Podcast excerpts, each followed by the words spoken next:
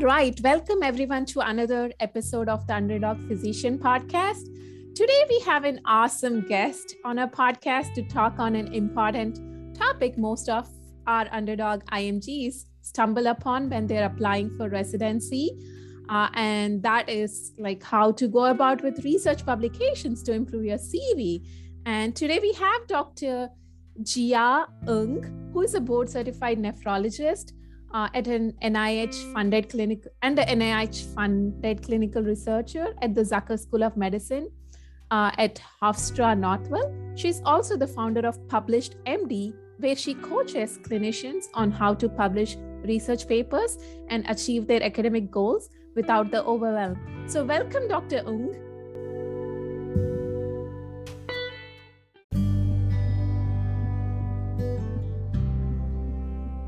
Oh, thank you so much, Vidya. You can actually call me Dr. Jia. It's it's much easier for you. Uh, thank you. So, uh, explain uh, to our listeners your underdog physician story. So, what, where did you come from, and uh, and like to where you are right now? Oh, absolutely. So, I'm originally from Malaysia, and um, I did my uh, medical school actually at a twinning program. Half of it in Malaysia, and half of it in Ireland, um, Dublin. And so after I finished my uh, medical training, I did my internship in Malaysia for about two and a half years and did my step one and step two, actually all, all the steps before coming into um, uh, doing residency in the US. And my first, um, and to add a bit of story about my struggles, um, I had a poor step one score, you know, um, low 200s. And when my first time I tried to match, I did not match uh, to any program. So I was about to give up, but I decided, you know, I put so much effort in it and decided I'll just try one more time. And so this time around, um, I made sure I completed all the steps. I included step three, made sure I get a good score in step three as well, step two and three as well. And um, once she got to was very happy and got that match into um, an internal medicine program. And I'm sure yes. a lot of our listeners would uh, relate to that point, especially uh, some people start the journey and they are kind of feel like they're stuck with uh, this course and they kind of are afraid to pursue the further journey. And this would be so much important for them to listen in your words where you have already gone through the process. So, right, especially sometimes you you you don't know what um, what opportunities can open up. Like the first one, I did not match, but the programs I found were um, some were H1, some were only J1. But the, the the second time when I tried to match, I matched to H1B program, and so that kind of opened up the door for a green card and things like that. So you never really know. Um, even though the first time you fail, it could be a path to something better. Mm-hmm. And many people dejected with that failure. So, what helped you kind of move on with improving your scores and like and work more even harder to get to even a better spot? Uh, there were a few things. First is um, I, I had a dream of coming to the US because I, I, I want to learn medicine the right way because I was um, at that time I was uh, serving in a um, underserved uh, location, and the medicine wasn't truly evidence based. We just did. It feels like like cowboys. You know, you, you mm-hmm. do whatever you, you, need to do, and then you don't have any imaging. You you just do what with the resources. And I wanted to learn, um, go to a place where I can practice medicine properly. And I, I had thoughts of perhaps doing research and but at that time it wasn't fully formed yet. But I, I thought if I went to the US, I would have uh, bigger opportunities to to achieve bigger things. And that was the goal. And then the second thing is actually um, family support. My my spouse, my husband, was very supportive, and he he knew me for a few years before I did my. Uh, when I was studying for my exam, and he's like, "But you've worked so hard for three years, and just because of one match and you want to give up, so you just try again?" And so so i took that advice and i did i tried one more time and that is important to have that support system to help you in the right direction when you're uh, self-doubting if you can go on that Right. journey right Right. Yeah. Absolutely. so after that so you got into im residency and now you're doing all these important things for other physicians like with published md so tell take us more on that journey what led to that Okay, so after so during residency, and I, I had when I first started residency, I had a shock because I was trained in Malaysia for three and a half years. I did an internship for two years, so I thought coming to the US it would be easy, and everything everything was hard. You know, the way we they see patients different, the way they manage patients different. Each patient, you know, you don't spend ten minutes on patient Mhm. or five minutes on one patient. You, you spend a whole hour talking about every part of his system Mhm. and managing the patient in a whole way. You talk about uh, social issues, you talk about rehab. In the past, we never care about things like that. Mhm. So I was struggling at the beginning, and so I worked really hard to over try to to be able to round efficiently. And because of that, I I, I was eventually uh, doing really well during residency and was elected to be chief resident. And each time when you level up, I wanted more, and so um, I was really interested in nephrology, and I um, applied to nephrology, and I wanted to uh, do research. So I chose a program where I could do a master's in clinical um, epidemiology at the same time, and I was um, very fortunate and very happy that I got matched into UPenn, one of the top um, nephrology programs um, in the US. And, And- yeah.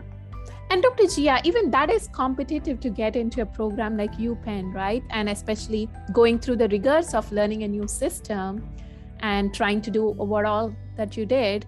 Um, what were some of the things that you felt you knew, knew you knew before getting into or applying for residency, or um, and what could have made your journey even more simpler and more easier on uh, in the sense of how much work or effort that you needed to put into that? So I would say um, sometimes strategy is more than hard work. Absolutely, hard work is important, but strategy is really important because you, you need to know if you go to a fellowship program, um, what you need to get to the best place. So I knew with my scores, I knew with my um, my record, publication record, um, I knew that cardiology was for me. You know, I, I wouldn't match unless I, I I started publishing a lot more. Um, and part of me also really liked nephrology, and nephrology at that time wasn't very competitive. So I kind of leveraged what I was really good at. That I had chief resident, I was resident of year for three years in a row. I, I had great letters. I um, also had networking with other people, and and I also did a rotation at UPenn as an elective. So I had people in that university who could write a letter for me. So Mhm. sometimes it's more the strategy. Be, be, be, be smart on how do you uh, connect with important people, key important people, so that they can write good letters for you, and then they get to see how you are and get to see how you work. If not because of my, my, my time there and uh, doing elective during uh, residency, I don't think they would even think about me because uh, UPenn is very competitive and they may look at the score and, and, and discard me immediately. But because I had some relationship already, so they gave me a chance to even consider with the interview. Mm-hmm. Yeah, that is excellent. And uh, and you were telling about like how you worked on research and all that. So is it common to like do research as like in medical school in Malaysia? Is that something they teach you in medical school, or is that something that you learned on your own? Right? No, not at all. I had no concept of research until uh, during residency, and even then, it was it's not full research. It was QI projects, or, or they call it quality improvement projects, where the program director um, was really good, and he he made sure we had groups like third third year, second year, first years.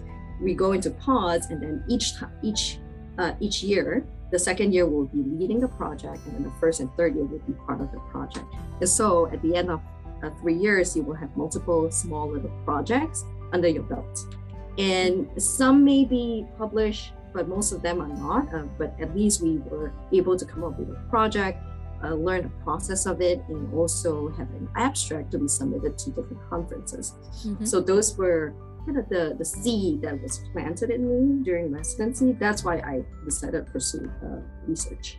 Mm-hmm. Uh, and so, uh, so how was fellowship? Um, especially, was it even easier compared to like residency, or was it different uh, right. having uh, come into a subspecialty? And what were some of the things that kind of helped you grow as a better physician during the process? Right. Fellowship um, fellowship was really hard for me actually because um, I start I started my fellowship with a two and a half year old boy and also a six month old baby. Oh boy, that must be hard. I have a one two and a half year old and I'm like upside down. right, and and yeah, I, I, was nursing. I was traveling because uh, I, I, live in the suburb and travel all the way to the city. So that was really hard. The, the lack of sleep made me um, made me struggle in terms of efficiency. I just couldn't think that fast and couldn't do work as efficiently. And so always felt like I was the worst fellow in the class. And, and it, it is a big class, seven in each year. So we have 14 fellows. And so it, it felt terrible. Um, but, you know, the program director was supportive, the attendants were supportive. They saw that I was actually sleep deprived and told me, gave me an instruction to, uh, to take some time off, like two weeks don't come in, just go rest. Wow. And yeah, and, and that really just having the, the the support that knowing somebody's watching out for me made me decide to rest and sleep. And surprisingly, after resting, the, the clarity comes. And so I realized that I should not be working, uh, uh, cutting down on my sleep just to be just to finish the work. Instead, I should be focusing on the sleep first. That everything will uh, will come back yeah. And with fellowship so did you uh, um, kind of decide on pursue an academic career because of your interest in research or was that the major driving force? And right. Um, I, I, I took the research track and um, in the master's. You learn the whole um, methods in conducting research. And um, and of course at that time i I wanted to get grants, I wanted to do research. But because it, you know, I had trouble publishing, I thought I thought I wasn't going to get into any academic position anymore. So even during interview, I was doing both private practice uh, jobs and also academic jobs. So at, at, that time it was hard, but um, my current institution they took a chance on, on me and uh, decided to bring me in as a researcher, academic uh, clinician. So here is when I really changed in terms of not just the research part, but actually publishing a paper. Because doing a research and not publishing a paper is like wasting, you know, you, you wasted three years and there's nothing to show for. And what's the point? Mm-hmm. So it mm-hmm. was the last piece that actually was the most important for me. Mm-hmm. And with the publications, so one of the common things um, that I struggle when I was trying to apply for residency or getting published or and even like during residency for fellowship having publications is okay like case reports are one way to begin with and but these days it's all like you pay for uh, getting the case report published unless like it's a real good case report and all that right mm-hmm. uh, and the other things that were also uh, something that was keeping me from publishing was not knowing how to. And uh, there is so much information out there about like uh, basics of research and all that but it's not applicable when you're trying to use that in a limited time frame where you need to get things especially with application cycle and all that. So what are some of the things that you found helpful like in your journey with getting published and Right. P- publication cycle is really slow. So um, reviews, it, unless it's a quick rejection, if it goes through the first review, if, if you're good enough, even the journals, if the journal editor says, okay, it's good enough to even move forward to the review process, that will take, take three months to four months, sometimes six months. And so you actually have to plan ahead of time to to know if I want to apply for residency at this time, I need to be working on this at least two years before. Why two years is because it takes time for you to get even the first one, and it's a learning process. It, you get faster after a while, but usually I would recommend starting earlier, um, pair with somebody who has experience before, so that you are you don't need to be the first author. At least you, you join them to see oh what needs to be done. How do you navigate it? How do you even write the paper? Because mm-hmm. these are all completely new skills that are not taught not even in medical school, not in residency, not even when I was doing my master's. Mm-hmm. So they mm-hmm. teach research, but they don't really teach the academic writing. Mm-hmm. And how do people, like, say, like people training in India for med school or Malaysia, how do they uh, kind of uh, ask or get the help, like, to tag along with other researchers who are already doing the research and be like, uh, help them with their project and get authorship and what would be a good way to approach them because uh, it feels like intruding into somebody else's work and uh, mm-hmm. asking for help is like a so foreign concept especially uh, because of various cultural backgrounds you know think right. out oh you need to sort it out and maybe you need to do the project from beginning to the end and all those mindset thing that goes into so what would be oh so I have two recommendations. Number one is always leverage your own network first. So if you, you know, if if we if you're India, you would have seniors who have uh, who have successfully gone to the US, then you want to reach out to them. So so and, and don't wait until you need help. You know, early it's like, oh, I want to get some advice. So early on, you need to start building a network with your seniors.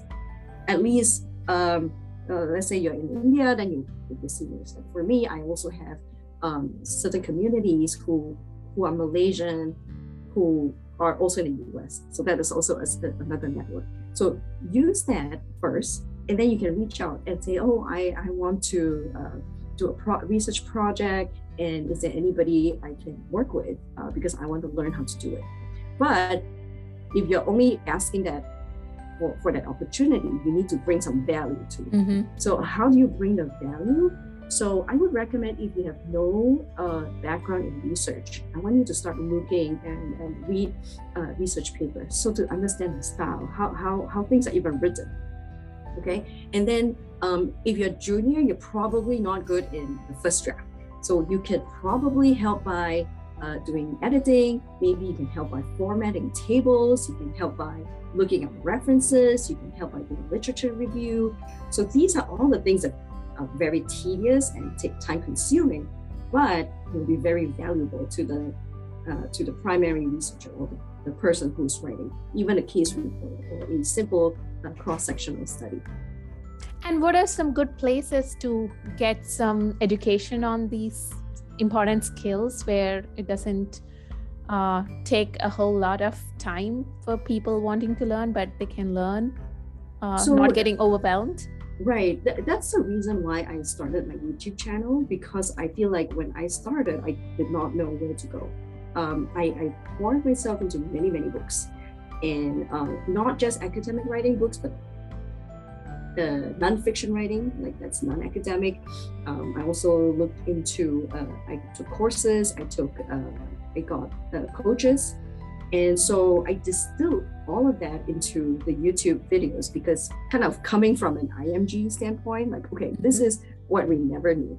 And what's interesting is also that even though I came from the IMG standpoint, a lot of uh, Americans also, oh, we never, we were never taught these things. Mm-hmm. So so I, I, I want the, the, the, channel to be as valuable to anybody uh, um, as possible. And we'll definitely be sharing a link to the channel in the description towards the end of the uh, podcast. Uh, and Dr. Jia, so uh, I kind of asked this question so that we can get some pearls out to the listeners. But I'm interested in knowing your journey where you went on to like serious academic writing after fellowship. So, what went on? Like, what inspired you to consider academic writing? Because that's one of the, uh, at least from my perspective, though I'm an introvert, I like all the reading and writing things, but academic writing is something that I read about and it's not something I get to uh, have myself like it. So, right. So, uh, this is my philosophy in life. You do not what you like, you do what you do. So, we, we always told, oh, follow your passion, do only what you like. That's not good advice personally because if you want to be successful in academia and you need to publish paper and you're weak at academic writing, you need to work whatever you need to do, you need to be good at it so that you can publish paper because that is the goal. And so I, I went with that attitude. And so I was I was terrible at it. As I said, I had zero publications when I came out from residence uh, from fellowship. And so I I did exercise writing exercise, I did drills, I was doing copy work every day. I was doing, I was approaching academic writing like as if I was doing a, a basketball drill. You know? mm-hmm. Every day I, I do how many papers I read, I, I, kind of tease out what is good, what is not good. So it was an actual uh, curriculum I created by myself um, after looking at all the different uh, books and courses. And so if you practice, and then suddenly you start getting better at it and good. And then once you're good, you start liking it. Mm-hmm.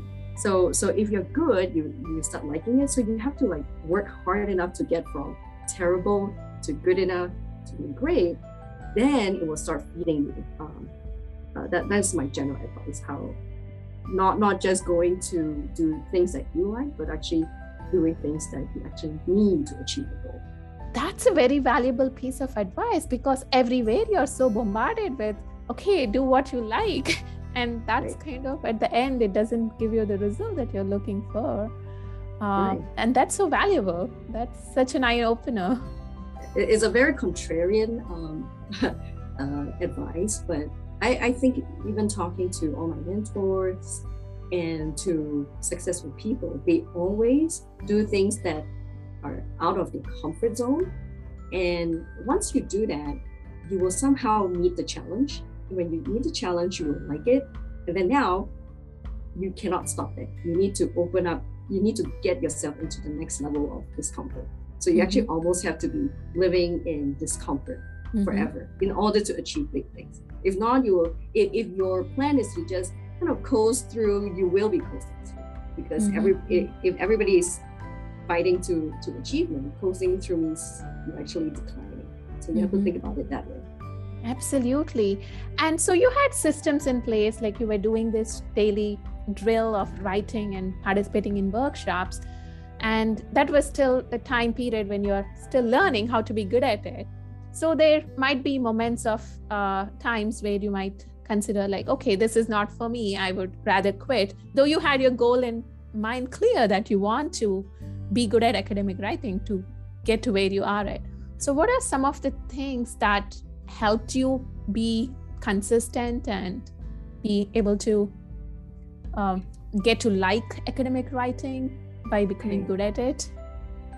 Um, so there are two two tricks that I would recommend. Um, one is ha- have a baseline of where you are. I, I what I did initially was uh, write down my gaps. You know, the whole list of the things I'm not good at, and then every month what you want to do is say what I have improved, and you celebrate your wins. And then when you you you when you uh, at the end of the month, I was like, okay, this is what I've learned this month. This is what I've achieved this month. Then you can compare a month ago. Wow, I've moved on. And then the next one you you do more, and and then um, sometimes what I like to do after six months, I look at my original six months ago uh, gap, or I can I will look back at my old manuscript then when I see the big difference, then I like, oh, this is worth it. I've, I've done so much. So that will keep the motivation going. That's absolutely true. And most of the times, as physicians, we are so focused on just moving on to the next thing after the other without taking the time to celebrate what we are doing. So that's right. an important thing to stop and evaluate where you are and use that to give you the momentum, right? Yes, yeah. yes, absolutely yeah and so what uh, inspired you to create this platform for other physicians uh, uh, it's one thing liking something and doing it and it's another thing trying to help out other physicians. Right. And, and, putting myself on youtube it was I, am also an introvert uh, so uh, at first talking about starting youtube was challenging but um, sometimes I, I, was what i was thinking about is um, i went to research with the goal of uh, helping more patients. So if i when i see a patient i only help one-on-one and so my impact is small. Mm-hmm. uh, and not small it's just that it's, it's not it doesn't cover as many people. So mm-hmm. i wanted to do research to help more. But even that maybe one paper can have help 100 or maybe a thousand patients. And to me that's not enough. I, I want to help a million patients. Mm-hmm. and so I, I wanted bigger impact. And, and i was thinking if i can help a thousand a thousand clinicians or a thousand researchers publish a paper i'm indirectly helping it, it's, go, it's going to be a multiplier mm-hmm. and so i'm mm-hmm. indirectly helping like tens and hundreds of thousands of patients so so that's kind of my big goal and how i started this journey Oh, that is like a mind-blowing way of thinking at the impact that you can create through people that you impact. Wow, that's amazing. And it's one of the most common reasons why people from other countries uh, decide on pursuing residency in the US, being able to participate in research. But more often than not, uh, like they kind of get discouraged and they don't pursue that journey. And you're an amazing uh, uh uh, you have an amazing story that inspires people who are considering it but not able to pursue. Uh, so, what are some of the things that you would recommend for, like, say, uh, foreign medical graduates to get started on publications? Uh, so they might not be able to like participate in, like, say, two or three years long, like basic science research or something, right? With all the time deadlines they have for getting scores and US clinical experience, among all the other things. So, what are your recommendations? My my recommendation is yeah don't don't do primary research project. Um, it, it's probably you won't have access. If you can, you can do a simple survey. You know, you create a survey, and or you use uh, a, a, validated survey instrument. That means uh, somebody created the survey already and has been used widely. You can use that survey, but you test it in your own um, in, in your own population. So that is one type of uh, research you could do that is quick. Uh, but if there's too many things, then maybe you just want to do write a case report and um, perhaps join other researchers who are your friends but who have gone to the US. So that's the best way where you can collaborate and work on a project together. Because it's difficult to write a research project. Um, I mean, even any research papers, you you you rarely see only one author, it's usually a group of authors because uh, research is a group sport, not a solo endeavor. So think about it that way. Don't think that you need to work on it alone. You actually need to find somebody and um, find somebody who has a project and you meet up with them, talk to them, bring value to them, and um, that's the way you get started. Usually, the first one is the most difficult. Once you get a hang of it, the next one you learn new skills. Like, for example, the first one, sometimes it's just knowing the navigation, how, how to do things. Then the second one is more, oh, you want to be more involved with the writing or the editing. So each project you, take, you take, you want to be learning a new skill. Mm-hmm. So that's how I recommend you because doing one whole project is it will take too long. Yeah, absolutely. And this is something that gives and reaps more benefits if you put this in practice than just hear and let it sit in your brain space and not act on it all right uh, so what are some of the simple uh, steps that uh, they can break this uh, long process into that they can like act on it and still get some meaningful results when they're still in the process of figuring out things hmm. um, if, if you have no if you have no um, experience in research at all actually i have a blueprint that i've created uh, it's called idea to paper blueprint it, it may be too too much to do from start to the end but at least if you uh, download that you can actually know what are the steps that we actually need. First you need a research question. What is a research question? How do you develop it? And and then it's more data collection. The data co- collection how do you write it? So I have one uh, PDF that um, anybody can download, but you just have to put in an email address. Um, that is one way to kind of look where you are in the path. Somebody may have a research project already; they just need the end part. Then that, that's fine too. Um, if you're really in a time crunch, don't don't bother doing a new project. Just write a case report, mm-hmm. and, and knowing how to write introduction and the discussion. Uh, usually that's the part. The middle part is just a case. You just need to write out the case, find a good picture, um, have a group of people who write with you so that you can edit your work. I think that's the easiest way to go. Um, one final point. Um, I, I, know if IMGs, they typically say, oh, it's expensive to uh, publish paper. I would say a big grand scheme of thing, if you can get into the US system, I think it's worth it. Sometimes I pay money just to get access to people. I pay money to get a certain network. Um, if, if you are able to get like one or two publication, and maybe a group of you can join and so that the, the, the money is, is spread around. I, I think it's worth it um, because it will really elevate your application to a different level. Yeah and that's such a valuable piece of advice dr jia because we kind of don't consider what we are putting in as an investment and we just if we look at it as an expense we're not going to see what we are going to get with um, getting to where we need to go and all the help that is you know needed along the way. Right absolutely. Like what you say investment. What's the return on investment? Mm-hmm. let's say it's like a 900 us dollar. I don't know what it uh, what the exchange rate is but 900 us dollar gets you a us residency program and then eventually you become an attending and then your salary will be much better much much bigger. So mm-hmm. if you think through all the way is it worth it? Then it's probably worth it. Absolutely. Uh, and so, wait, uh, what is the last piece of advice you would give IMGs who feel like they're stuck in the process and they're like kind of uh, feeling like lost, uh, or and um, and if they want to do uh, better with the whole process, what is that piece of advice from your experience? My so my experience is actually you have to be very organized um, in your paperwork.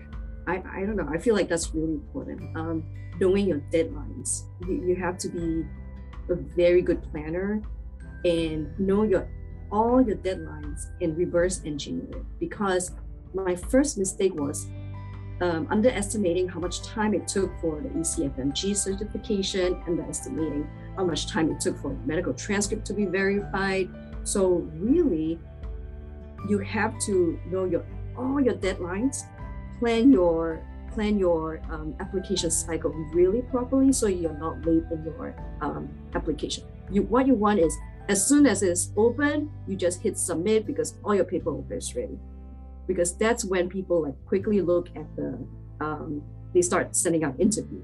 If you send out your your application a month later, even though it's not closed yet, people would have already um, sent out the uh, the interview calls by then it's too late. So they say, sorry, we're out of space. So the paperwork is really important. Mm-hmm. Uh, and one last question be, uh, before we end this awesome interview, Dr. Jia, is uh, do you also work with um, uh, medical students and graduates who are not residents and physicians yet, or is it only for physicians that you? Good question. With? So I, I, work with um, biomedical researchers. So anybody with biomedical uh, background researcher, it could be graduate students or not, um, clinicians. And when I call clinicians, I'm talking about medical students as well, because they mm-hmm. are working towards becoming a clinician. So, yes, across all board. And thanks for clarifying that. So, where can people find you? So, I would say um, I, uh, the best way actually just goes to my YouTube video because I want your first experience with me is um, to getting value, not just an email address. So check out my YouTube channel. Um, it's called Published MD, and um, so I have. Uh, I, I just started about a few months ago, and I've been consistently having once a week. And so you will have uh, quite a few videos on some are on navigation, some are on academic writing. Um, this last this whole week, I've been doing live streams as part of a challenge. So that is more on improving your academic writing. So you can go check that out as well. And this is awesome. And hope in the future you also come up with some cat challenges for uh, re- uh, like writing uh, and like the way you had systems in place so that people can use that momentum to get some of their pending goals done.